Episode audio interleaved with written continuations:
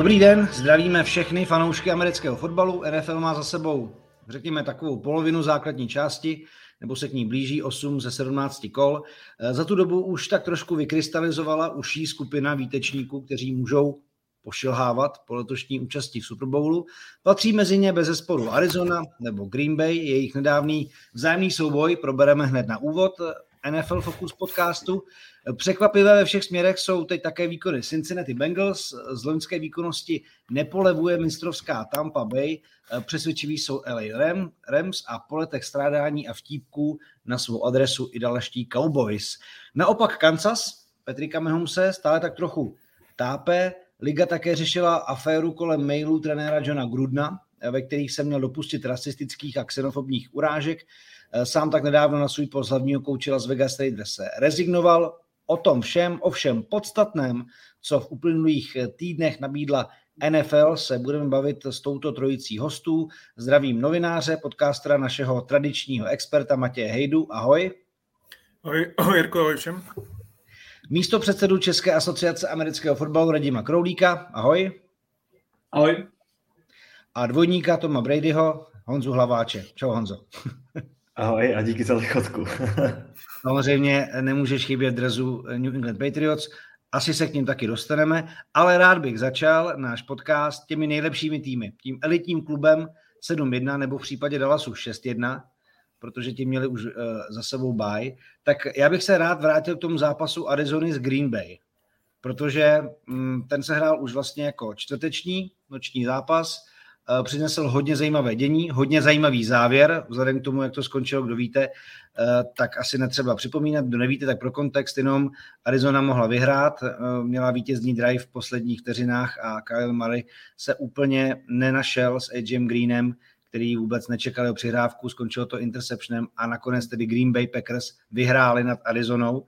A mě by, Matěj, zajímalo, co jsi si z toho pohledu obou týmů vlastně vzal, jak na tebe působili, jak na tebe působil tenhle zápas a co řekl o Packers a i Cardinals, jestli něco významného.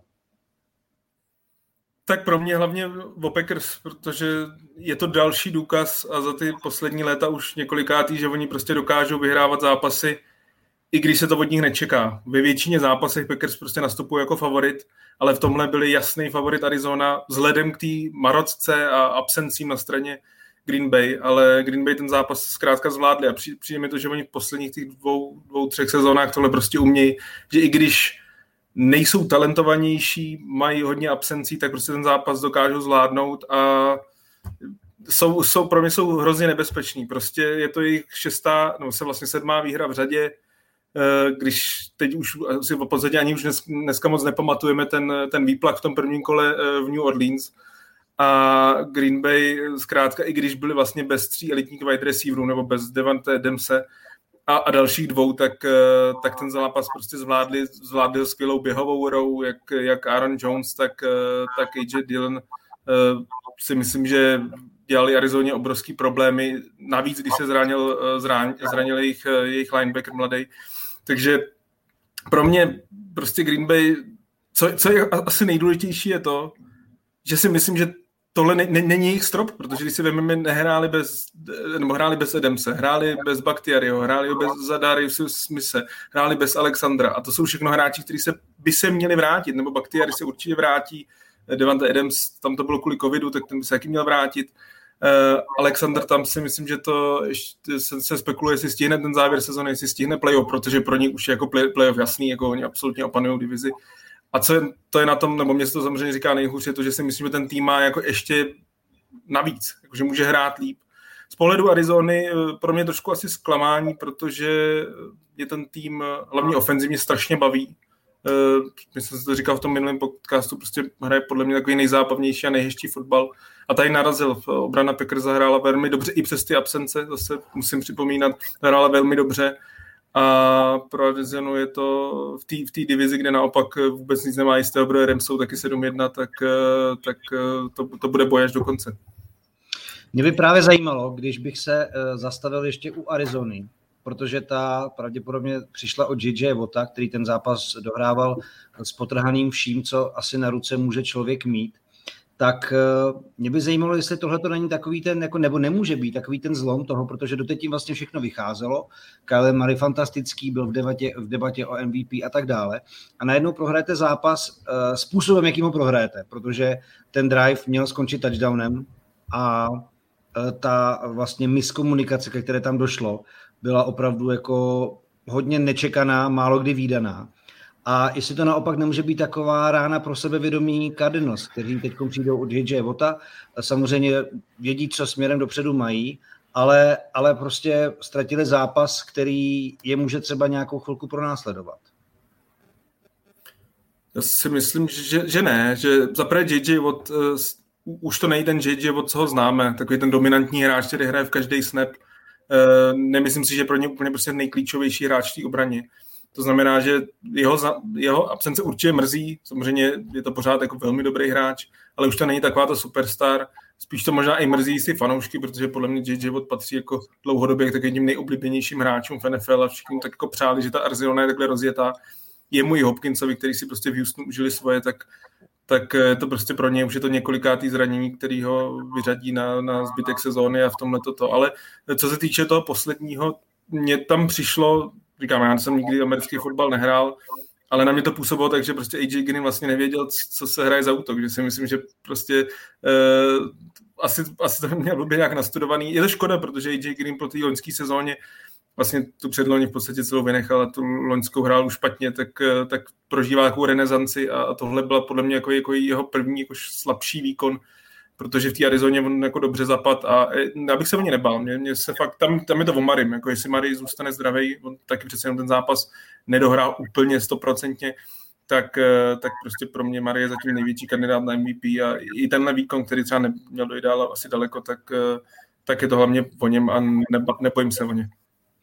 Když se teda zmínil to, že si americký fotbal nehrál, tak Radim Kroulík působí jako ofenzivní koordinátor, sice ne v NFL, ale v České lize i tak, ale samozřejmě o těch schématech a taktice něco ví. Tak jak jsi se vlastně na tohleto díval, co se tam stalo ty? Ale za mě to bylo jednoznačný, A.J. Green to hrál jako run, to znamená, on šel blokovat cornera a najednou ten míč proletěl kolem něj a on absolutně netušil o tom, že by to mohla být pasová akce a myslím si, že to překvapilo natolik, že než se rozkoukal, tak už bylo po akci, takže jednoznačně AJ, nevím, tak samozřejmě těžko říct, čí to byla chyba, jestli blbě pochopil akci nebo blbě slyšel, ale jednoznačně prostě hrál úplně jinou akci.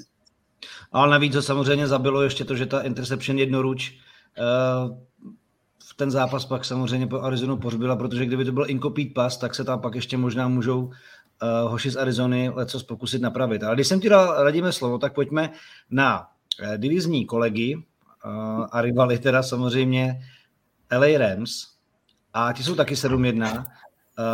Co jsem tak jako teď koukal statisticky, tak samozřejmě dost toho vyčnívá Cooper Cup, který je, jak jsem se dočet, první wide receiver v Super Bowl éře, který má v tu část sezony, v tomhletom období sezony přes 900 yardů a 10 touchdownů.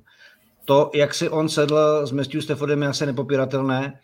Je to pro tebe ta jako hlavní věc, čím jsou, řekněme, Rams teď jako osvěžení a nebezpeční, nebo se tam dá ještě najít něco dalšího? My jsme o nich už mluvili v minulém podcastu, ale teď samozřejmě to jenom utvrzuje v tom, že pod Staffordem jim to jako v útoku hraje celkem fajn.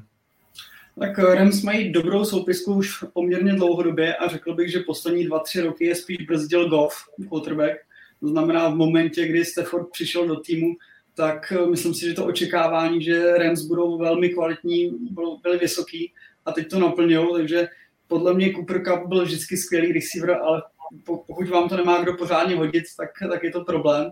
A evidentně si se Staffordem strašně sedli, takže ty statistiky jsou neuvěřitelné. Uvidíme, jestli budou schopni to vydržet až vlastně po celou základní část a případně do playoff, protože všechny obrany teď samozřejmě ví, co musí zastavit jako první. Takže uvidíme, jestli bude schopen tu výkonnost mít takhle po celou sezonu, ale zatím je famózní. A Rams jsou takovým zvláštním týmem, oni pojali poměrně specificky budování týmu, kde vlastně oni naposled draftovali v prvním kole v roce 2016 právě Jeffa Goffa. A od té doby neměli žádný pick v prvním kole a pokud to vydrží, tak ani v roce 2022-2023 nebudou mít pick, protože to vlastně všechno dali pryč, takže jejich stavba týmu je naprosto netradiční. Řekl bych, že oni všechno sází na poměrně krátkodobou budoucnost, tam prostě řekněme, že za 5, za 6 let mohou narazit na to, že tu stavbu týmu prostě věnovali tomu, že chtějí vyhrát teď a tady. A teď ten tým mají opravdu velmi dobrý, to znamená, že pokud se jim vyhnou zranění, tak si myslím, že teď ta soupiska a včetně quarterbacka, protože bez quarterbacka se dá dojít daleko a ten trenérský stav je výborný, vlastně Sean McVay je jeden prostě z elitních ofenzivních trenérů, takže on byl schopen i s Goffem vyčarovat vlastně až účast v Super Bowlu, ale teď tím, že má Stafforda, to je prostě střelec, který hrál famózně i v Lions a to už jako je, řekněme, známka kvality, když je quarterback schopen hrát výborně i v Lions, takže bylo jasný, že pokud si to sedne, tak to bude skvělý tým a já si myslím, že to budou teďka jedni z hlavních favoritů NFC. Já souhlasím s Radiem tady, to je úplně vidět, jak tam prostě tohoto byl ten poslední kousíček té skládačky a Rams letos konečně můžou znova dojít do toho Super Bowlu. Na druhou stranu bavili jsme se o Arizoně, oba dva týmy teďka 7-1, strašně nabitá divize a já jsem právě přemýšlel, když jsme viděli ten čtvrteční zápas, že tohle by klidně mohl být ten NFC Championship. Na druhou stranu máme tady pořád i skvělý Rams, máme tady skvělý Dallas, dostaneme se k tomu. Buccaneers, který taky vypadají velmi dobře i vlastně potom včerejším překvapení ze Saints. Bude to hodně zajímavý, ale jestli bych měl vybrat nejsilnější tým v takovém tom power rankingu, tak to jsou asi Rams momentálně.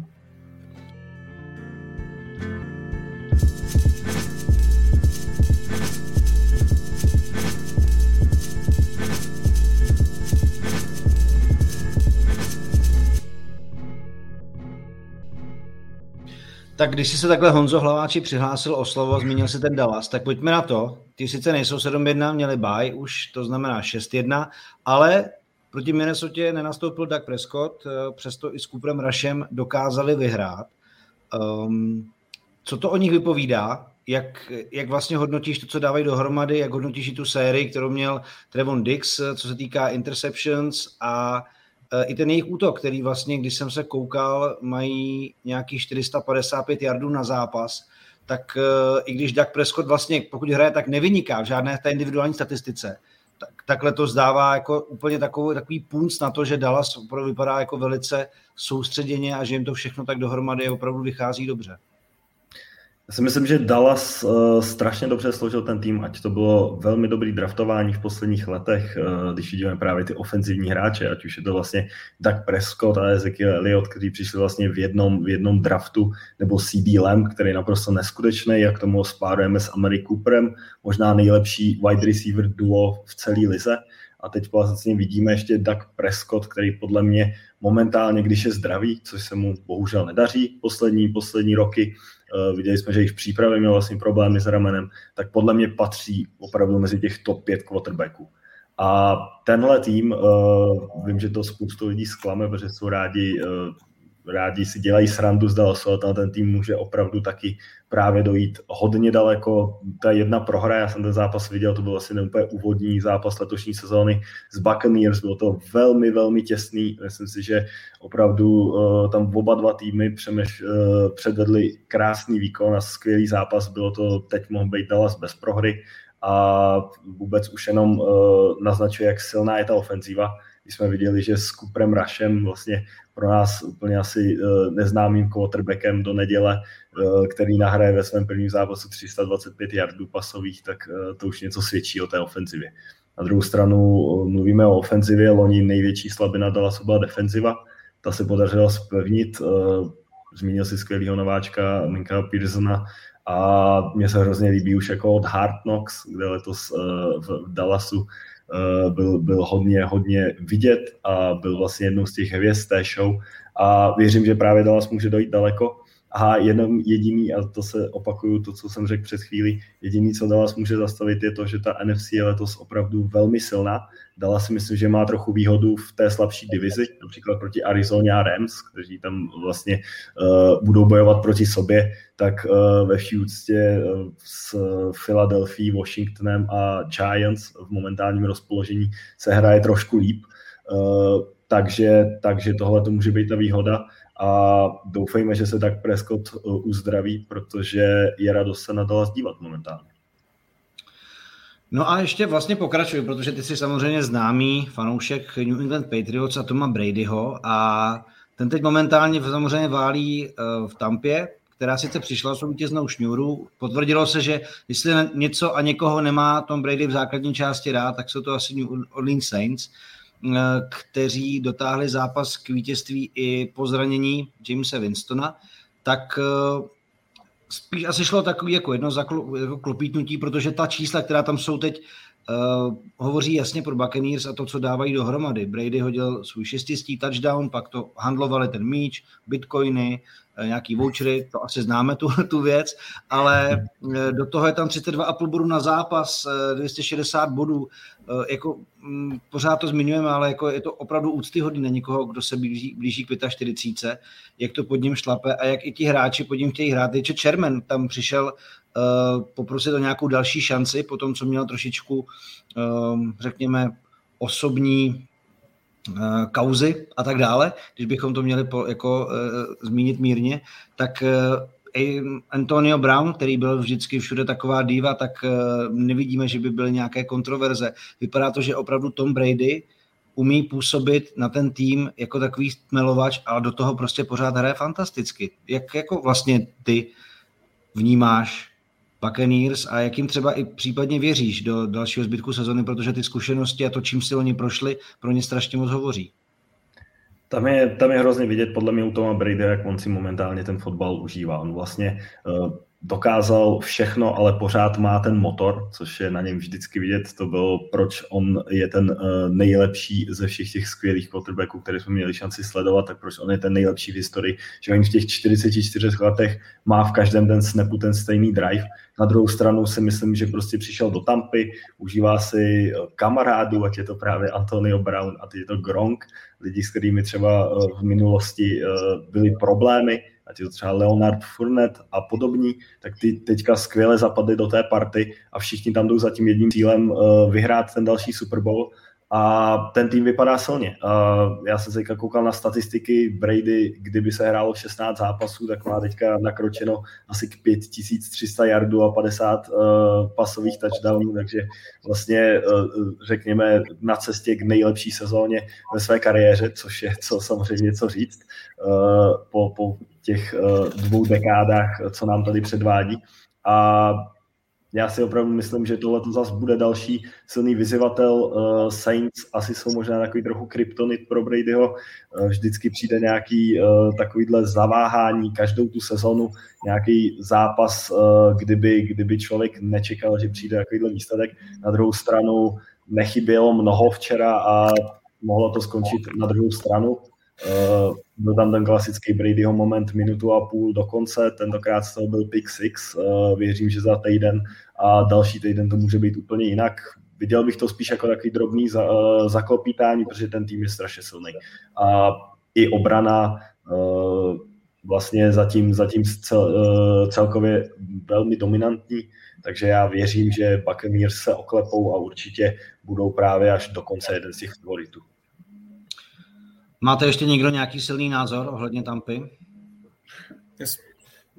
Mně se jenom líbil ten výraz Bradyho teď po tom zápase, že mi to připomnělo ten loňský, jak dostal jak dostali, teď nevím, to bylo doma z New Orleans, jo, doma z New Orleans, jak je úplně zničili a pak ten výraz na Bradyho takový to, že on si to bude pamatovat, on si tyhle ty prohry, co podle mě jsou i důležitý pro něj, že taky přece jenom potom, jak zničili Chicago úplně jednoznačně, tak si myslím, že už to bylo až moc jednoduchý pro ně a tady ta prohra možná z toho dlouhodobého hlediska bude spíš takový bonus, že prostě udrží ty hráče koncentrovaný, a což možná, když tam máte hráče, jako je Brown, Fournette a další, tak je potřeba, no.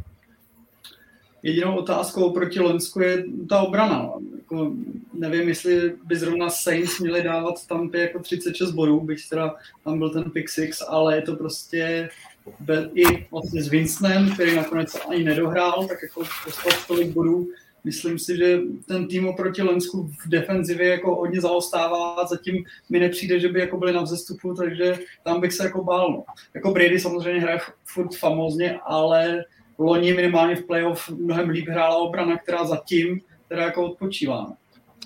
Já si právě myslím, že to je o tom načasování, protože mně přijde, že nechci jako říkat Bradyho týmy, protože on samozřejmě jako s obranou úplně necvičí, ale mám pocit, a jenom si vzpomeňte, jak jsme to probírali kolem toho loňského Super Bowlu, prostě jakým způsobem zastavit Chiefs a jak je dostat jako z konceptu a tak dále. A oni to prostě zvládli. A já si myslím, že až přijde čas sezóně, kdy to bude potřeba, oni jako nejsou tým, který by teď jako potřeboval podle mě honit úplně obrané statistiky, i když samozřejmě jasný, že pro sebevědomí týmu to něco znamená, ale já si myslím, že tam až přijde správný čas, tak je to nezradí. Asi takhle. Neříkám, že to jako má být na tom postavený, ale myslím si, že budou-li potřebovat, tak tahle ta složka bude ještě trošičku vejš. To je ale jako můj jako subjektivní názor. Ale rád bych teď šel do AFC North, chvilku bych se tam o nich jako rád pobavil, o těchto týmech. Protože přátelé, já bych jako, kdyby Cincinnati úplně v pohodě porazili toho, koho mají porazit, to znamená New York Jets, tak se bavíme možná na první straně úplně o někom jiným, protože je to po letech takový jako vzkříšení, Bengals hrají zajímavý fotbal, i ten příběh návratu vlastně Joea Burrowa a potom zranění, Ja'Marr Chase, co předvádí za čísla a jakým způsobem vlétl do ligy, to jsou všechno témata, o kterých se hodně mluvilo. Ale teď WTF, prostě ten tým prohraje s New Yorkem Jets a já jsem o tom přemýšlel, Matěj, teď mě zajímalo, co mi k tomu řekneš jako ty za svojí tezi, protože mě teď přijde, že najednou z toho týmu, který vlastně překvapoval a Ja'Marr Chase, než si na něj obrany zvyknou a prostě má skvělý potenciál a skvělá čísla, jak to bylo do week 7, tam měl 754 yardů, 6 touchdownů do 8. týdne, prostě neuvěřitelný a najednou prostě prohrál z Jets a jestli to není tím, že se jim trošku posunul na ně ten náhled a perspektiva, že teď oni jsou ten tým, který je na vzestupu a oni na to vlastně možná nejsou úplně trošku jako zvyklí, protože tohle zaváhání se asi úplně nečekalo. Tak jenom to potvrdil, že to je NFL, že any given Sunday, může se cokoliv stát a tak ono, Jets jako porazili Titans a porazili teď Cincinnati, dva dobrý týmy, Cincinnati prohráli s Jets, prohráli s Bears, zase s dvouma týmy, které jsou u spodku, takže každý může porazit. Já souhlasím s tím, že Cincinnati v tom power rankingu postupuje nahoru, ale pro mě to ještě prostě není jako nějaký favorit, který bych si řekl, jako jo, tohodle týmu se budou týmy bát v playoff. Můžou se do toho playoff dostat, ale nemyslím si, že by úplně strašil. Přece jenom je to druhá sezona Joea Burrowa v NFL. V té loňské sezóně za toho tolik neodehrál. On hraje dobře, ale co jsem si třeba všiml v sezóně naházal, myslím, 9 interceptionů, z toho 5 ve čtvrtý čtvrtině. V Bears si pamatuju zrovna 3, tam byly 3 hody za sebou, 3 interceptiony. Teď taky, přece jenom jako když hrajete proti asi jednomu ze 2, ze 3 nejhorších týmů ligy a vedete, teď to bylo nějaký 4 minuty před koncem o 11 bodů, tak byste ten zápas prostě neměli ztratit. Kort s obranou Cincinnati, která v posledních zápasech hrála velmi dobře, v podstatě zastavila Baltimore, hrála výborně v tom zápase a určitě to zklamání, to taková facka, i vzhledem k tomu té divizi, která Steelers se zvedají, Baltimore si svoje odehraje, Browns to je takový, to je pro mě asi jako největší zklamání v té divizi, ale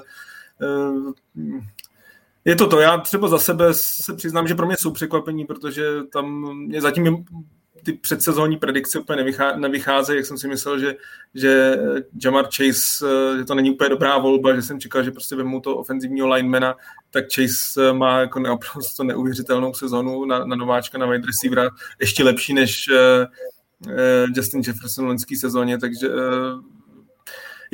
je to facka, ale prostě nebral bych to najednou, že se teď všechno jako boří to, možná je to víc rovná, bo uvědomění si, že prostě nemají nic vyhráno, že neznamená, že když porazí silný Baltimore, že najednou je divize jejich a zase pro Jets, já se přiznám, že jsem rád pro fanoušky Jets, protože tohle jako je skvělý příběh a v tom, že oni si za těch jako posledních 10 let toho moc neužili, tak teď jsem vlastně neuvěřitelně v 7. demi, i když asi z dlouhodobého hlediska to úplně není dobře, protože jejich vysoce draftovaný quarterback se zatím protrápil sezónu a teď přijde neznámý Mike White a takhle prostě nahází přes 400 yardů, což je nejvíc u quarterbacka Jets za posledních 10 let. Prostě neuvěřitelný, že to nikdo nezná. Takže to ale určitě bych jako nad Cincinnati nelámal. No, ono, víte samozřejmě, jak to je, když sledujete NFL na týdenní bázi a pak posloucháte ty podcasty nebo to hodnocení, tak potom, co vlastně Bengals vyhráli nad Baltimorem 41-17, tak se na ně pily ódy. Říkalo se prostě, jakým způsobem šli nahoru, jak moc ten tým vlastně kvalitní, co ukazuje. I o té obraně se mluvilo, že to je spousta kluků, kteří dostávají druhou šanci. Ta obrana je taková hladová, agresivní a že může dělat hrozně velké problémy. A pak tedy týden na to jdeme zase jako dolů, trošku jako nohama na zem. Ale já, když jsem mluvil o těch Jets, tak já jsem si vzpomněl na svůj oblíbený instagramový profil NFL Memes. A tady je taková jako výborná posloupnost. Jo? Saints porazili Packers i Buccaneers. Giants porazili Saints. Washington porazil Giants, Bills porazili Washington, Titans porazili Bills a Jets porazili Titans. Takže Jets jsou nejlepším týmem NFL. Vlastně, jako pokud jste fanoušci New York Jets, tak po tomhle víkendu prostě máte radost. Ale já bych se rád zastavil ještě u toho Baltimoru, který teda jako měl takovou trošku škytavku, radíme, proti Cincinnati. Ale jinak bych asi neodepisoval z toho širšího okruhu týmů, které by měly jít do playoff a případně tam za správné konstelace a dobré výkonnosti a případně, že to Lamar Jackson hlavy zvládne, by mohly letos zase být konkurenceschopní jakože na deep playoff run. Jak to vidíš? Ale určitě Baltimore za mě je jeden z týmů, který je dlouhodobě opravdu schopen udržet si tu výkonnost, že míří na playoff. To není úplně jako v NFL zvykem, že by fakt rok co rok prostě John Harbaugh byl schopen ten tým fakt dotáhnout playoff. Takže tam já bych se mě nebál, protože oni jsou zkušený. Na rozdíl od Cincinnati, který teď teprve jako zjišťují, co to je být v roli favorita, tak naopak Baltimore prostě těch vítězství za poslední roky mají tolik, že tam asi ta nervozita nebo to, že by vypadly jenom kvůli nějaký jedný prohře, asi úplně nehrozí. Za mě ale letos je trošku Baltimore nečitelný v tom, že oni jsou trošku jak na horský dráze. Oni jsou schopni porazit Chiefs, totálně zdemolovat Chargers a pak prohrajou nebo vyhrajou třeba z Lions o jeden field goal, který byl vlastně ještě rekordní. Takže je to takový, někdy ty výkony jsou, řekněme, to, co očekáváme od Ravens a pak se protrápí právě s těmihle horšíma týmama. Takže je to zvláštní za mě.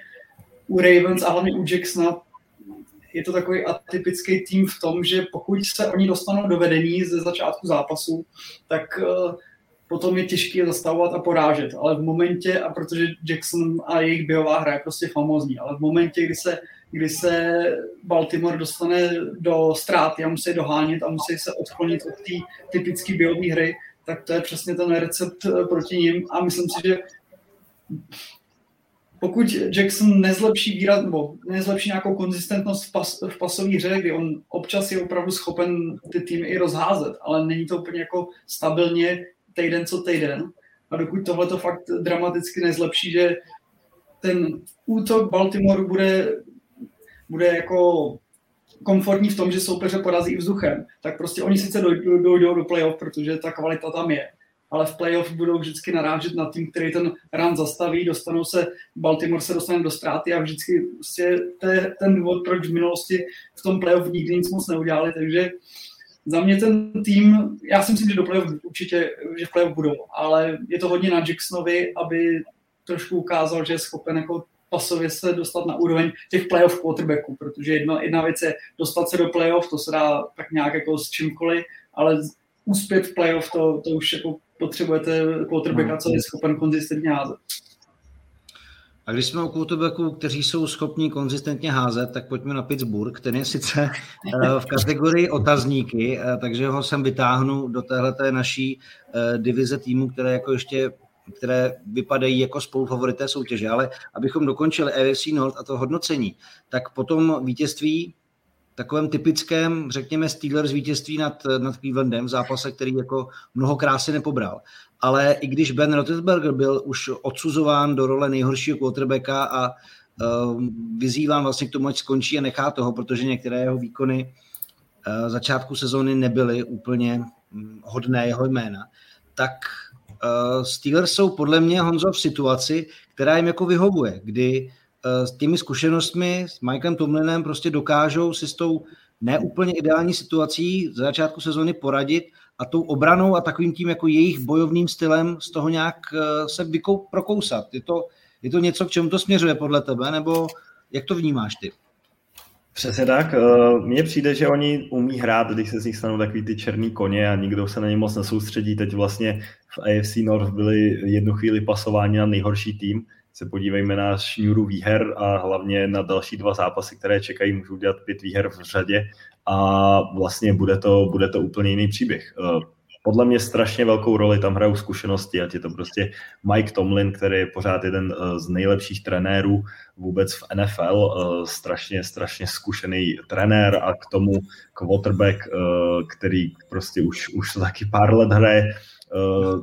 Samozřejmě můžeme se bavit o tom, že už to není to, co bývalo, ať už prostě pohybově nebo tím, kam Ben hází, ale prostě jsou to pořád ty zkušenosti a hlavně je to ten lídr, který dokáže strhnout ten tým a ten tým je pořád relativně dobře postavený, strašně silná obrana, útok, který, řekl bych, je alespoň průměrný, což může do playoff stačit, ale je vlastně otázka, jak se Pittsburgh vyrovná s těma nejtěžšíma zápasama, kterého budou letos čekat určitě v divizi.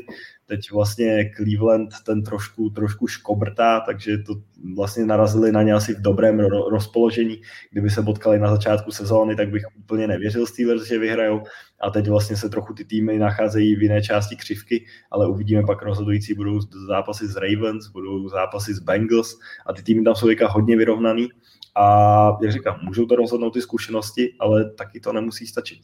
Vůbec bych se nedivil, kdyby Steelers byli nějakých, teď jsem chtěl říct 8-8, to vlastně tuhletu sezónu nemůžeme očekávat, takže 9-8, 8-9 někde budou balancovat na té hraně playoff a uvidíme. Nemyslím si upřímně, že by to byl letos nějaký dlouhý playoff run, na druhou stranu zkušenosti a víme, kolikrát Steelers už se prostě tímhle způsobem do playoff dostali a Rozhodně bych je nevyřazoval zatím z nějakého souboje o playoff. Na druhou stranu musel by asi Big Ben hodně přidat, aby z toho byl ještě jeden poslední úspěch, protože u něj se asi jedná opravdu už o poslední sezónu. No, jako je to opačná situace než loni, když se vezmete, jak sbírali vítězství, ale většinou proti slabším soupeřům měli dost jednoduchý schedule a pak se ukázalo, že v závěru sezóny prostě na ty nejlepší neměli, tak podle mě ta opačná cesta by mohla alespoň pro dění v NFL být zajímavější v tom, že se opravdu do toho nějakým způsobem dostanou a jak si říkal, mají minulost v tom, že tyhle ty způsoby výher zvládají. Pojďme na tým, kterého se ale taky čeká dost výher, což je Buffalo Bills, ale k tomu, že vyhrávají, mají taky super obranu, která zatím povolila jenom 109 bodů a 269 yardů na zápas. Asi jasná jistota v AFC East a Josh Allen mezi kandidáty na MVP, pokud bude Buffalo vyhrávat, jsou tam, kde jsme asi je čekali. To je tým, který takový, řekněme, Matěj, dost stabilní v těch predikcích i v tom, co zatím produkuje. Souhlasíš? Jednoznačně jsou tam, kde jsme je čekali. Já jsem dokonce myslel, že opět výher, 2 prohry. Já jsem si myslel, že na tom budou ještě líp. Co se týče Allena, určitě v té konverzaci, na něm je to sebevědomí hodně znát. Na druhou stranu, pro mě právě Kyle Murray hraje úžasnější fotbal, líp se mi na něj dívá, myslím si, že je pro mě větší kandidát další, o kterém asi bude určitě řeč Derrick Henry, running back, tam samozřejmě teď bude záležet, jestli ho ještě vůbec letos uvidíme, tak to jsou pro mě taky větší adepti, ale co se týče Bills, já jsem před sezónou říkal, že bych to hrozně přál, že i v té, buď to Kansas nebo Bills, že prostě v AFC jiný tým nevidím na Super Bowl a na druhou stranu, když jsem se dělal na ten schedule, tak oni jediný takový statement vítězství bylo to s tím Kansasem. Na druhou stranu, kde je Kansas, že v tom se teď nikdo vůbec nevyzná, prostě hraje o 3-4 úrovně hůř než v předcházejících letech. Takže jestli vůbec brát jsou statement win. A jinak oni porážejí Miami, porážejí Houston, porážejí Lions a takové týmy.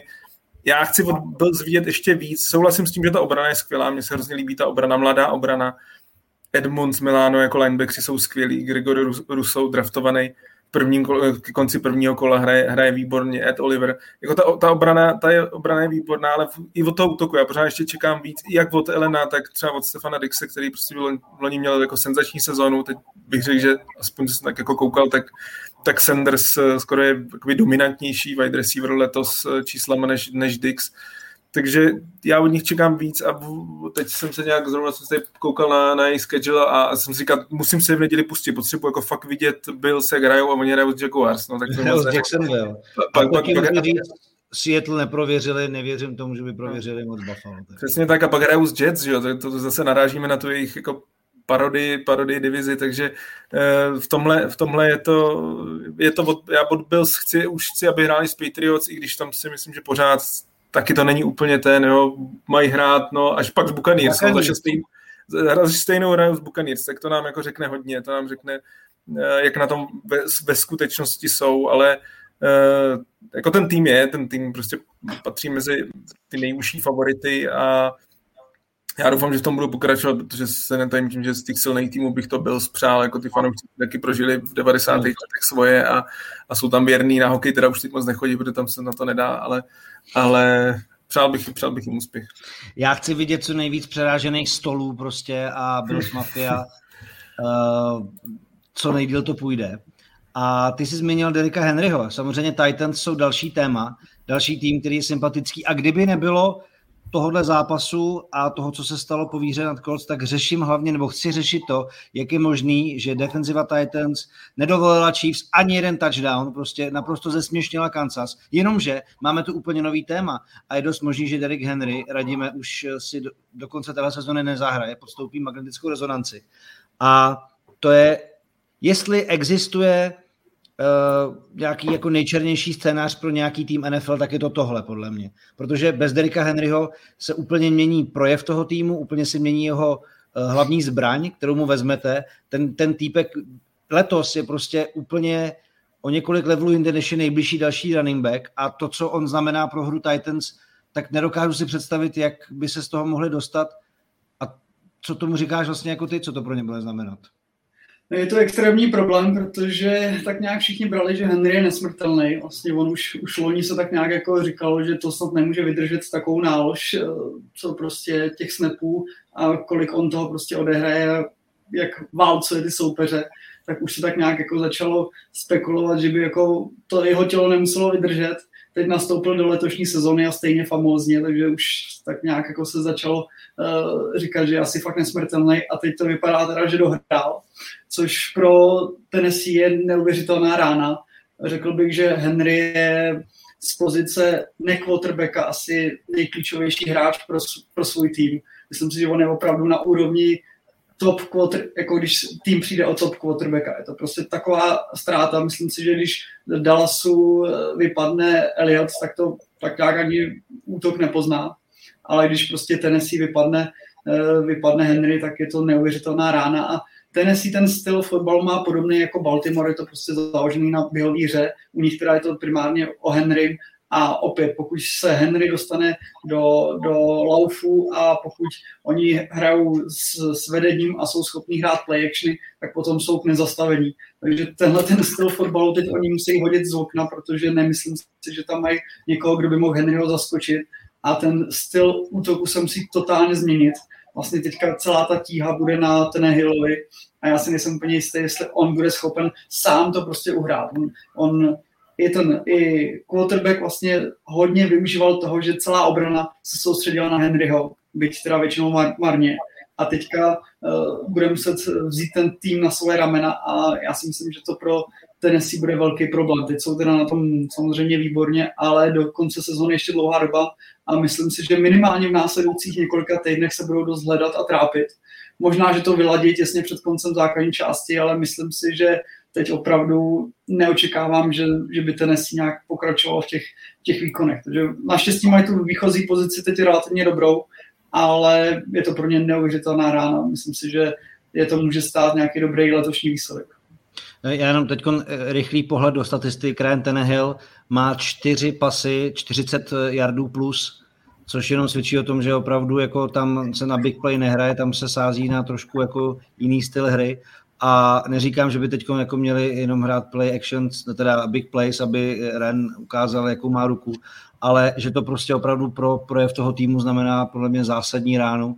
A sám jsem fakt zvědav, protože Tennessee patří mezi týmy, kterými jsou sympatický. Mám je rád dlouhodobě a uvidíme, co to s nima udělá. Pak tady, když ještě teda jsme v kategorii týmů, který jsou na tom jako trošku pozitivně, ale už jsme úplně v závěru, protože já teď jasně Chargers, kteří prohráli s Patriots, jsou 4-3, já o nich zase jako nevím. Sice se o Justinu Herbertovi říká, nebo jsem si přečetl, že mu možná za pár let bude patřit liga, že je opravdu jako mimořádným talentem. Mám ve fantasy Ekelera, což mě těší, protože dělá dobrý čísla, ale zároveň, i když dokázali posunout to, že loni ty zápasy ztráceli, teď je dokážou vyhrávat, tak se v nich pořád jako tak moc nevyznám. Jak to máš ty, Honzo Hlaváči? Já bych řekl slovo nekonzistentní, ale přesně ty si to vysílil tím, že loni zápasy prohrávali, letos tyhle ty vyrovnané bláznivé zápasy některé dokázali vyhrát, to je vlastně ten největší rozdíl, ale prostě nevidím tam ještě, já si myslím, že ten tým má čas. Herbert za mě skvělý quarterback, podle mě budoucí tvář ligy, přesně jak si to řekl. Na druhou stranu je tam trošku ještě potřeba kolem něj vybudovat ten tým. Podle mě to hodně podobný, co vlastně Bengals zažívají s tím Joem Burrowem. Trošku možná taky je to daný tou situací, ve které se nachází. Kdyby oni vlastně prohráli ten velmi těsný zápas s Chiefs, kdyby prohráli ten velmi těsný zápas s Clevelandem, což jednoznačně pro mě zatím teda zápas sezóny, co se týká zábavnosti utkání, tak teď se taky bavíme o něčem jiném. Pravda je, že Patriots to na Chargers celkově umí. Myslím, že snad 6 zápasů v řadě Chargers Patriots prohráli a i vlastně loni ten zápas pro Justina Herberta byl velmi, velmi katastrofální. Myslím, že tam bylo nějaký vítězství 45-0 nebo něco podobného. Takže vlastně je vidět, že Bill Belichick zrovna na takovýhle typ quarterbacka se připravit umí. Na druhou stranu ten zápas byl relativně těsný a nakonec se rozhodli maličkosti. Oba dva týmy dělali chyby a je to prostě i to hodnocení vlastně snese podle mě to, co mají Patriots. Je tam relativně dobrý tým, řekl bych, ta soupiska v obou případech už je nadprůměrná, je tam ale mladý quarterback, který někdy zahraje skvěle, někdy samozřejmě ještě třeba ty zkušenosti chybí, a nebo vlastně je přehrán, řekněme, trenérem soupeře. Na druhou stranu loni víme, jak na tom Chargers byli, jak jsou na tom teď, letos můžou přesně skončit na nějakém ten průměrném rekordu a už příští rok jim třeba ta liga může patřit. Pro ně se to vyvíjí pozitivně. Myslím si, že ještě letos nemůžeme očekávat, že budou hrát Super Bowl. Ten tým prostě není tak silný, jako byli třeba Chiefs Patricka Mahomese, kteří ho vlastně vystřelili od té první sezóny. To bych o Chargers rozhodně neřekl, taky bavím se tady o trenérovi vlastně, který je teprve první sezonou head coachem a mě Chargers strašně baví, už jenom proto, jak hrají čtvrté downy často, jak riskují, Herbert, jakou dokáže hodit bombu přes celé hřiště, ale jak říkám, letos možná playoff, ale není to pro mě ten tým, od kterého bych čekal, že dojde do Super Bowlu. Ale za rok úplně jiný příběh možná. OK, uvidíme, jak ten progres bude vypadat. Přátelé, teď přeruším nit toho podcastu takovou aktuální zprávou, protože i to se může při natáčení podcastu stát. Natáčíme v pondělí večer, jenom podotýkám pro vás, co nás posloucháte. Los Angeles Rams, o kterých jsme mluvili, kteří vypadají velice dobře, tak přidali na svou soupisku Vona Millera. To aktuální věc do jejich obrany, ve které už figurují jako Aaron Donald, Jalen Ramsey, Leonard Floyd, přichází Von Miller z Denveru za 2 draft picky a ano, 2 draft picky 2022. Což jenom potvrzuje to, že opravdu jako Rams jdou prostě natvrdo. All in, teď. Ale jako tahle ta obrana, pokud zůstane zdravá, tak to potěš pánbu zbytek NFC teda jako. Tam jediná škoda, že Miller už není co bejval, kdyby ten trade přišel 2-3 roky zpátky, tak by to bylo úplně o něčem jiném a asi teda i ty draft picky by byly mnohem vyšší, ale opravdu to budování týmu pro Rams je úplně na jiném levelu. Tam je vidět, že draft picky moc jako si jich neváží, takže ty to rozhazují vlevo vpravo, kam to jde. No a pak asi na SoFi Stadium budou pravděpodobně jako prázdný místa za pár let, protože ten tým asi čeká pak velký rebuild. Ale jenom jako jsem opravdu zvědav na letošní sezonu.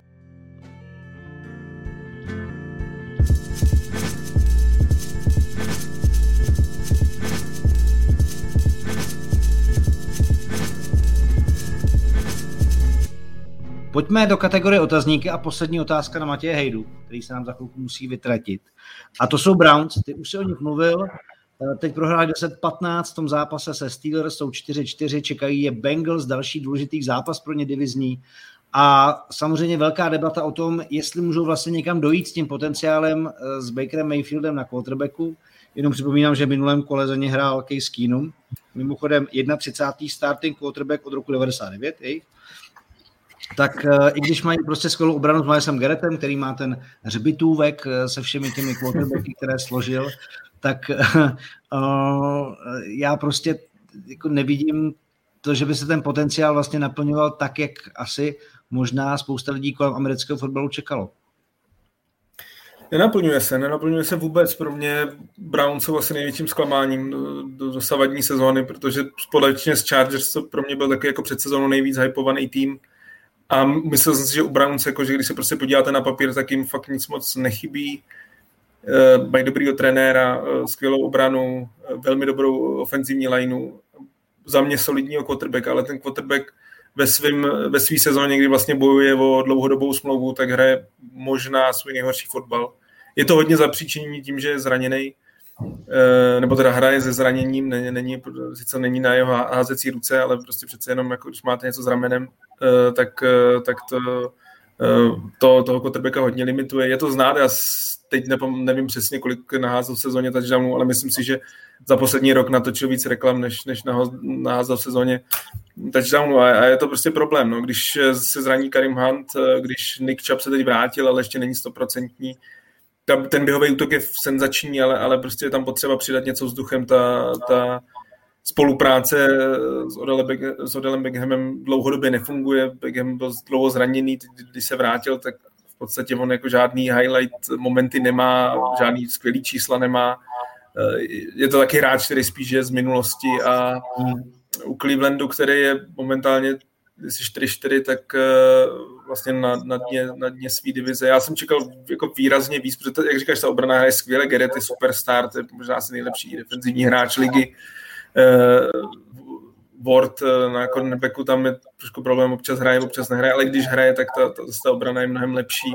Clowny pro mě hraje nad očekávání, to byl hráč, který si myslím, že taky už to má tak nějak jako za sebou, nikdy asi nenaplnil úplně ten potenciál té jedničky draftu, tak v Browns hraje dobře, ale zkrátka stojí to, jako na každém týmu to prostě stojí na quarterbackovi a Mayfield nehraje dobře a teď se prostě bude spekulovat i z dlouhodobého hlediska, jestli je to hráč, který ho můžete podepsat dlouhodobě za nějakých 35-40 milionů ročně.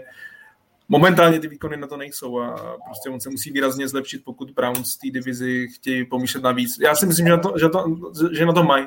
Pořád bych je úplně nezavrhoval, myslím si, že prostě ten kádr na to je, ale Baker musí hrát výrazně líp. No a i Jarvis Landry taky měl pár dropnutých míčů, takže asi tam je potřeba trošičku něco vyladit, aby to opravdu celému týmu začalo šlapat. Komu to rozhodně nešlape, tak jak to bylo v minulých sezonách, tak jsou Kansas City Chiefs, radíme. Proti Titans, to už jsem zmiňoval, nedali ani touchdown. Uvidíme, co v noci natáčíme před jejich zápasem s Giants, což je ale jedno, jako pokud jim to nevyjde, tak je to další důvod o to, jako je víc hejtit. Pokud jim to vyjde, tak je to jako must win, ale pak je čekají Packers, Raiders a Cowboys. A to mi přijde, že by je mohlo dostat fakt do úzkých, ten jako nadcházející harmonogram. A vzhledem k tomu, že opravdu věci nefungují tak jako v minulých letech, sázka jako all-in na Tyreeka Hilla nebo Kelceho prostě se nedá hrát do nekonečna. A co si budeme povídat, navíc tomu nepomáhání situace se zdravím Andyho Reida, který je prostě 2 cheeseburgery od toho, aby dostal srdeční příhodu, takže tam vidíš, jako, že se v tom můžou, protože Honza Štígler před 4 týdnama jsme vedli podobnou debatu, jestli si vzpomínáš, Matěj, ty jsi u toho byl, vedli se podobnou debatu, Honza Štígler jim věří, říká tam všechno, co funguje, že se z toho dostanu. Uplynuly 4 týdny a úplně o tom přesvědčený nejsem. A ta jako nadcházející budoucnost nevypadá úplně růžově. Tak co si o tom myslí Radim? Ale je potřeba ještě zmínit to, že jim vůbec nejde obrana. To jakoby, je potřeba jako říct, že jako obrana Chiefs je fakt jako hodně špatná až úplně tragická.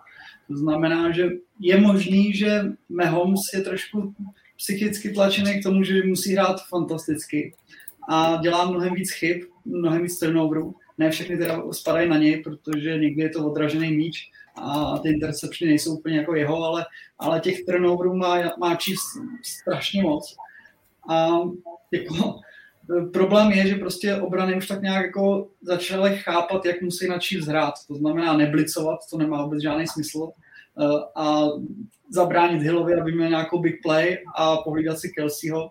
To znamená, že pokud nepřijde nějaký výrazný příspěvek od někoho jiného z toho útoku, tak to bude prostě problém, protože a zároveň je potřeba, aby ofenzivní linea trošku zahrála. Takže pokud obrany budou schopný Mahomese dostávat pod tlak jenom se 4-3 D-linemanama a tak já si vystaráno, plus ta obrana opravdu vypadá, že nikoho nezastaví. Takže teď si myslím, že takhle, Giants jako si myslím, že to asi pro mě není ještě pořád soupeř. Ten rozdíl v kvalitě je prostě obrovský, takže tam já očekávám, že ta výhra může být hodně přesvědčivá, protože prostě čistě na talent ty soupisky jsou úplně někde jinde. Ale z dlouhodobého hlediska právě, jak jsi zmínil ty soupeře, ty silnější, tak si myslím, že pokud... Tady já si myslím, že už opravdu můžeme začít jako hovořit o tom, že Chiefs mají velký problém. Myslím si, že už dávno jako mohou zapomenout na vítězství v konferenci, na co byli zvyklí a budou rádi, když se nějakým způsobem doklopí tady do playoff, jenomže jako hrát bez obrany, která to prostě jako neexistuje, hrát se špatnou ofenzivní lineou a pokud prostě bude jenom Hill a Kelce, tak jako je to velký problém. Plus Mahomes to teď určitě má v hlavě, on nebyl zvyklý tolik ztrácet míče, byť myslím, že na univerzitě s tím trošku problémy měl, ale co hraje za Chiefs, tak prostě nestrácel míč a najednou je letos ztrácí. A podle mě to v hlavě má, že musí být téměř bezchybný a on má takový ten styl, že se snaží občas nebo velmi často udělat nějakou extrémně big play, kterou dokáže jenom on, což v minulosti byl schopen a teď najednou, jak se to všechno nahromadilo, tak ani tomu nevychází. Takže všechno, co může jít proti Chiefs, jde proti Chiefs. A já si nejsem úplně jistý, že jsou schopní to v průběhu sezony otočit. Jako ten výsledek asi pořád bude, řekněme, že co by za to Jets nebo Jacksonville dali, ale to měřítko je trošku teďka učí jinde, takže já si myslím, že ty problémy jsou reální, ale jako z Giants to asi nebude žádný problém. Já souhlasím s Radimem tady, prostě pro Chiefs je tohleto hlavně hodně nezvyklá situace, oni byli zvyklí dominovat od začátku sezóny až vlastně do konce v těch posledních letech a myslím si, že pro ně bude těžký upravit prostě to, jak hrají a Mahomes letos vypadá jako člověk, na to nejsme úplně zvyklí zatím v jeho kariéře a jsem zvědavý, jestli s tím Andy Reid něco dokáže udělat, kdo jiný než on. Jo, jako já souhlasím, je to prostě zajímavá, jak se říká storyline, je to zajímavý příběh toho, jestli z toho cestí se zase dokážou vrátit tam, kde je vlastně jako známe za poslední 3 sezony aspoň, ale taky se v zámoří často zmiňuje to, že ono v NFL je jako velice těžký se dostat 3krát za sebou do Super Bowlu. Jo, a jako brát to, že Mahomes má 10letou smlouvu a že prostě z toho 8krát budou Chiefs v Super Bowlu, si nemyslím, že by mělo být bráno jako automatický. A když se na to podíváme, tak naposledy 3krát za sebou snad byl jenom Bills, kteří 4krát prohráli, že jo. A od té doby jako sice Brady s Patriots tam byli často, ale nikdy ne od toho, nebo kdy oni měli ty. To nebyly 3 tituly za sebou, stejně ne? To byly 3 tituly ve 4 letech. Prostě, 2, pauza. No, takže jako brát to, že to možná bude ta sezona, kdy se jako trošku vydechnou, než zase najdou možná zpátky nějakou identitu a doplní to i personálně. Třeba. Uvidíme. Raiders, velká kauza Jon Gruden a kauza jeho e-mailu, se kterou přišli New York Times. Gruden to neustál, odstoupil. Vy, co sledujete NFL, tak kontext asi znáte. Vy, co nesledujete, tak ve starých e-mailech, které prostě byly vytaženy na světlo různé rasistické narážky, xenofobie a tak dále, homofobie, každá možná fobie, snad jenom kromě pavouků, tam bylo úplně všechno. A z Raiders to zatím nějak nezacloumalo a mě by zajímalo, Honzo, jako co se od té doby vlastně stalo, jak to i tým komunikoval, protože vlastně na Grudinovo místo přišel Rick Bisáča, tak Raiders se snaží být velice pozitivní, Derek Carr o tom mluvil a tak dále, tak jaký myslíš, že to efekt vlastně na tu sezonu Raiders podle tebe může mít tohleto, protože Jon Gruden byl taky ten velký projekt, velký příběh, velký úspěšný trenér, který přišel na spoustu let, aby tomu dal vlastně jako tvář a formu. Takhle za mě v první řadě je to vlastně škoda. Teď samozřejmě vůbec nechci nějak zmenšovat, co se stalo, je samozřejmě správně, se takhle řeší. Na druhou stranu třeba pro Raiders je vlastně svým způsobem hrozná škoda, že přijde o takovouhle personu, protože Jon Gruden mezi trenérama to je jedno z největších jmen. Vždycky to byl vlastně zábavný kouč a vůbec myslím si, že do Raiders znova vtisknul nějaký ten život, pomohli s tím stěhováním a vlastně pro mě Las Vegas teďka je takový jako ten cool nový tým v nádherném novém stadionu a v zásadě velmi zajímavé mužstvo, pěkně postavené a teď do toho přijde takovýhle obrovský zásah. Gruden byl velký projekt, všichni známe tu jeho obrovskou smlouvu. Je vlastně paradoxní, že všechno tohle se stalo, řekněme, dávno předtím, nemuselo vlastně k tomu nikdy dojít, kdyby k tomu odhalení přišlo třeba o 5 let dříve nebo podobně. Takhle to ale v poslední době bývá. Ještě na celé té kauze je vlastně vtipné, že celé se to točí ohledně Washingtonu, washingtonského fotbalového týmu a zatím nejvíc, kdo to odnesl, je právě Jon Gruden a Las Vegas Raiders. Já jsem zvědavý, jak tam ty hráči se s tím vyrovnají. Oni vlastně teď podle mě jsou v laufu a ten tým letos i s tím, že nádherná arena, konečně tam můžou diváci a ten tým by mohl se konečně předvést. Myslím si, že celkově je velmi dobře postaven, to je i prostě Grudenova zásluha a to, že ho převezme někdo vlastně zevnitř toho týmu, kteří hráči věří, to nakonec může být ta nejlepší volba. A uvidíme. Myslím si, že Las Vegas teďka se musí udržet na té šňůře, zkusit se prostě tím nechat co nejméně omlivnit, což samozřejmě je těžké, ale myslím si, že vykročili tou správnou nohou a uvidíme, jestli jim to vydrží, protože pak samozřejmě přijde jedno zaváhání, druhé zaváhání a ty problémy se můžou kupit a budeme sledovat něco jako například minulý rok se Steelers, i když samozřejmě tam to bylo z jiných důvodů. Já jsem si musel počkat na Raiders, než odejdu. Já si myslím, že paradoxně tomu týmu to mohlo pomoct, protože ty výsledky vlastně potom, když byla ta kauza, tak oni totálně vyhořili doma se Chicagem a od té doby 2krát vyhráli. Myslím si, že souhlasím s tím, že Gruden je persona, ale možná až moc velká, že trošku jako přerůstala ten tým a že třeba teď některým tím koordinátorům i tím hráčům, že se tak jako uvolnili ruce, víc si to tak jako užívají. Gruden je známý tím, že on je jako výborný ofenzivní strateg, což si myslím, že v té loňské a letošní sezóně bylo na Raiders vidět, že na ten útok se jako dobře dívalo, ta obrana byla tragická. Letos je lepší, ale zase zároveň jako on po těch hráčích jako fakt takový ten hodně pes, ten old school trenér, který jako po nich šlapal jako do extrému, občas o nich jako někde v pozadí říkal svoje, co si o nich občas myslí.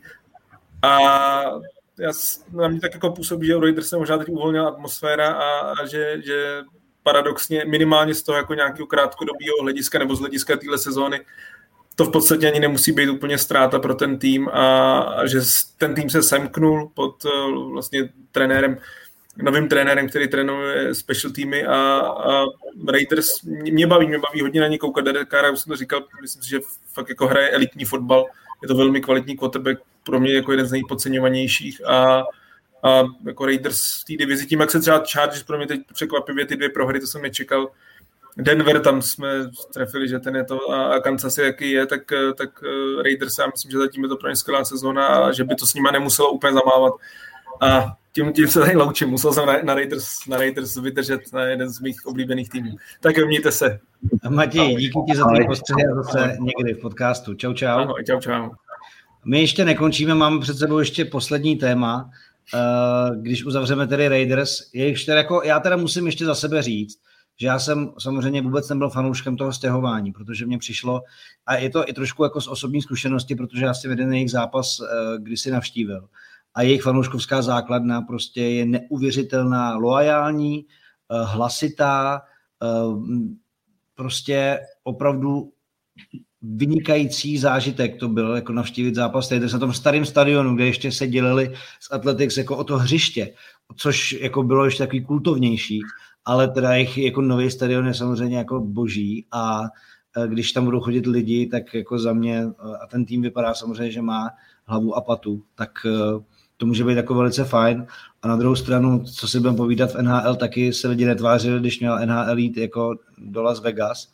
Oni se hned dostali vlastně do finále Stanley Cupu, že jo, a ono to hned s tou organizací a s tím, jak je na ní nahlíženo a jak jako lidi vnímají, udělá dost, takže si nemyslím, že by to byl nějaký jako bizár pro turisty v poušti, ale že to jako nic jako ze svý značky Raiders úplně jako nestratilo. Pojďme na závěr na Saints. Já jsem tam sice měl ještě Minnesota, Seahawks, ale asi nebudu jako vůbec zmiňovat, nebudu porušovat to, že se chcem bavit o týmech, který mají pozitivní bilanci nebo jsou nějak zajímavý. Seahawks porazili Jacksonville, to je tak jako zhruba všechno a uvidíme, co se stane, až se vrátí Russell Wilson a pak možná se o nich budeme bavit víc. Ale Saints porazili Buccaneers, do toho přišli asi od Jamesa Winstona, Trevor Siemian, nebo jak se mu říká, ho nahradil. Já se v nich taky jako moc úplně nevyznám, musím říct, ale vlastně jako když zapnou v obraně, tak to vypadá vlastně jako docela zajímavý, když jsme se samozřejmě bavili o Kamarovi a tak dále, ale mě by zajímalo vaše hodnocení Saints, vzhledem k tomu, že když zapnou, jakým způsobem to na ty velký kalibry v NFC může fungovat, podle vás. Radim, kdyby mohl začít. Ale tak takhle, tam prostě kvalita trenéra Seana Paytona je obrovská. To znamená, že určitě jsou schopní spoustu zápasů vyhrát právě díky tomuhle. A že ten tým je opravdu dobře zorganizovaný. Ale obávám se, že proti top týmům, právě ať už to bude, pokud se dostanou do playoff, tak já si úplně nedokážu představit, že by v tom playoff nějak jako byli schopní postoupit daleko, protože jako do playoff jsou schopní dostat, jak říkám, jako do playoff se kvalitní tým dokáže dostat i s backup quarterbackem, protože ten zbytek týmu je prostě dobrý, to znamená dobrá defenziva, i v útoku mají dobrý zbraně, to znamená, že opravdu mají prostě Seana Paytona, to znamená, že tam si myslím, že cíl playoff je naprosto reálný a tam asi nevidím žádný problém, ale nedokážu si představit, že prostě bez nějaký výrazný hry quarterbacka a já si nedokážu moc představit, že by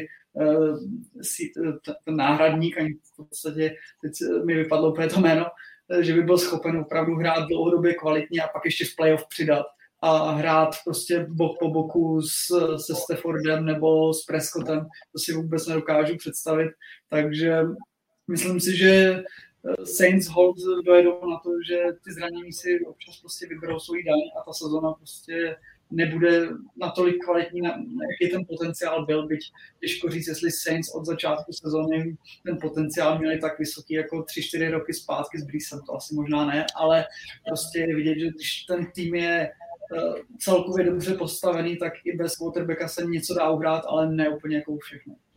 Já si myslím, že občas přesně může být takový jako výstřelek na zajímavý výsledek, ale v dlouhodobém horizontu celé sezony to asi nemůže přebít, nevím, Tampu, Dallas, Green Bay, případně LA Rams. A vlastně pojďme to zakončit, když vidím Honzu Hlaváče v tom dresu Patriots, jsou 4-4, vyhráli na Chargers, tak věříš jim aspoň, že letos playoff bude? Takhle, já si věřím, že uhrajeme playoff, tak to bude hodně záviset na divizních zápasech. Já věřím, že ten tým je lepší a lepší zápas od zápasu.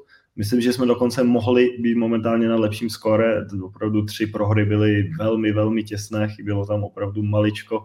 Bylo tam pár takových těch netypických chyb u Patriots, který vlastně nebyli jsme zvyklí za tu éru Toma Bradyho, ale poslední 2 roky už si trošku zvykáme. Ale je to otázka, jestli Mac Jones vlastně dokáže ještě se letos v tom nováčkovském roce vlastně pozvednout, dostat i tu svoji hru ještě trochu o level výš. Opravdu pořád bych řekl, že nám chybí něco v útoku a obrana letos dokáže zahrát skvěle, na druhou stranu občas nás úplně nepodržela, takže prostě teď nás vidím jako ten tým, už jsem to u někoho říkal, 9-8, 8-9 a bude záviset i vlastně jako na soupeřích, kam se dostaneme, ale mně se zatím Mac Jones hodně líbí, vidím v něm potenciál, já jsem nadšený, protože pro mě je to jako úplně nová situace, že jo, pořád 10 let jsme fandili Bradymu, čekali jsme, že přijde někdo po něm, nebo 10 let já, samozřejmě ostatní 20 let, čekali jsme, že přijde někdo po něm, nová situace, konečně vidíme vyrůstat nového quarterbacka, já v něm vidím spoustu dobrých věcí z Toma Bradyho, vidím spoustu věcí z Billa Belichicka, Joshe McDanielse, které nám dají šanci vyhrát. A třeba za rok to může být hodně zajímavé, ale to si uvidíme. Jestli se dostaneme do playoff, tak to bude taková třešnička. Když se nedostaneme do playoff, tak nás očekávám za rok v Hard Knocks a to bude taky pěkná třešnička. Radim pokyvoval, ty souhlasíš s tímhletím, co říkal tvůj Patriot souputník Honza? Ale určitě, no, takhle, jak říkal Honza, tak několik zápasů prostě ta prohra byla relativně zbytečná nebo prostě smolná a mě trošku zaráží, že Mac Jones, přestože je nováček, tak ve spoustě těch zápasů byl v podstatě nejlepší ofenzivní hráč, což si myslím, že je prostě špatně. Prostě nováček, quarterback by nikdy neměl být nejlepší hráč v týmu. Leda, že to je tým jako Jacksonville, kde to je to v totálním rozkladu, tak pak se dá očekávat, že když přijde generační quarterback, že teda bude opravdu jako hodně dobrý, ale to mě asi jako nejvíc překvapilo, že opravdu on hraje na velmi vysoký úrovni a většinou se do těch noh stříleli jeho spoluhráči. Takže pokud se tohle to nějakým způsobem podaří opravit, tak si myslím, že ten tým může dojít daleko, ale zatím jsou to jenom náznaky toho, že ten tým je schopen hrát opravdu všechny 3 fáze hry kvalitně najednou, takže uvidíme. No. Ale jako musím říct, že hra Maca Jonesa mě strašně baví a já obecně spíš preferuji quarterbacky stylu Bradyho, Rodgersa než nějaký běhavý quarterbacky, kde se moc nečeká, že by toho moc naházeli. Takže já si jeho hru hodně užívám. Dobrá, tak to je tečka za dnešním NFL Focus podcastem. Probrali jsme, řekněme, všechny zajímavé týmy, i týmy, které jsou zatím trošku za očekáváním, o kterých se možná čekalo víc, ale snad fanoušci Detroitu, Philadelphie, Chicago odpustí. Pokud se u jejich týmů bude dít něco zajímavého, tak třeba příště. Teď už jsme se přes hodinu. Já myslím, že jsme to zevrubně probrali. Každopádně Radimovi i Honzovi moc krát díky za jejich postřehy a jejich čas a budu se zase někdy těšit, pánové. Díky moc. Taky díky. Díky za pozvání, tak zase někdy. Tak vám samozřejmě díky, že jste poslouchali další podcast z dílny webu čtsport.cz NFL Focus. Můžete se podívat, nebo můžete si poslechnout samozřejmě i některé další podcasty. Budeme chystat basketbal, každý týden tu máme fotbal, hokej, to jsou asi pro vás známé věci. A už se pomalinku také blíží čas, kdy nachystáme i zase olympijské speciály Peking Focus.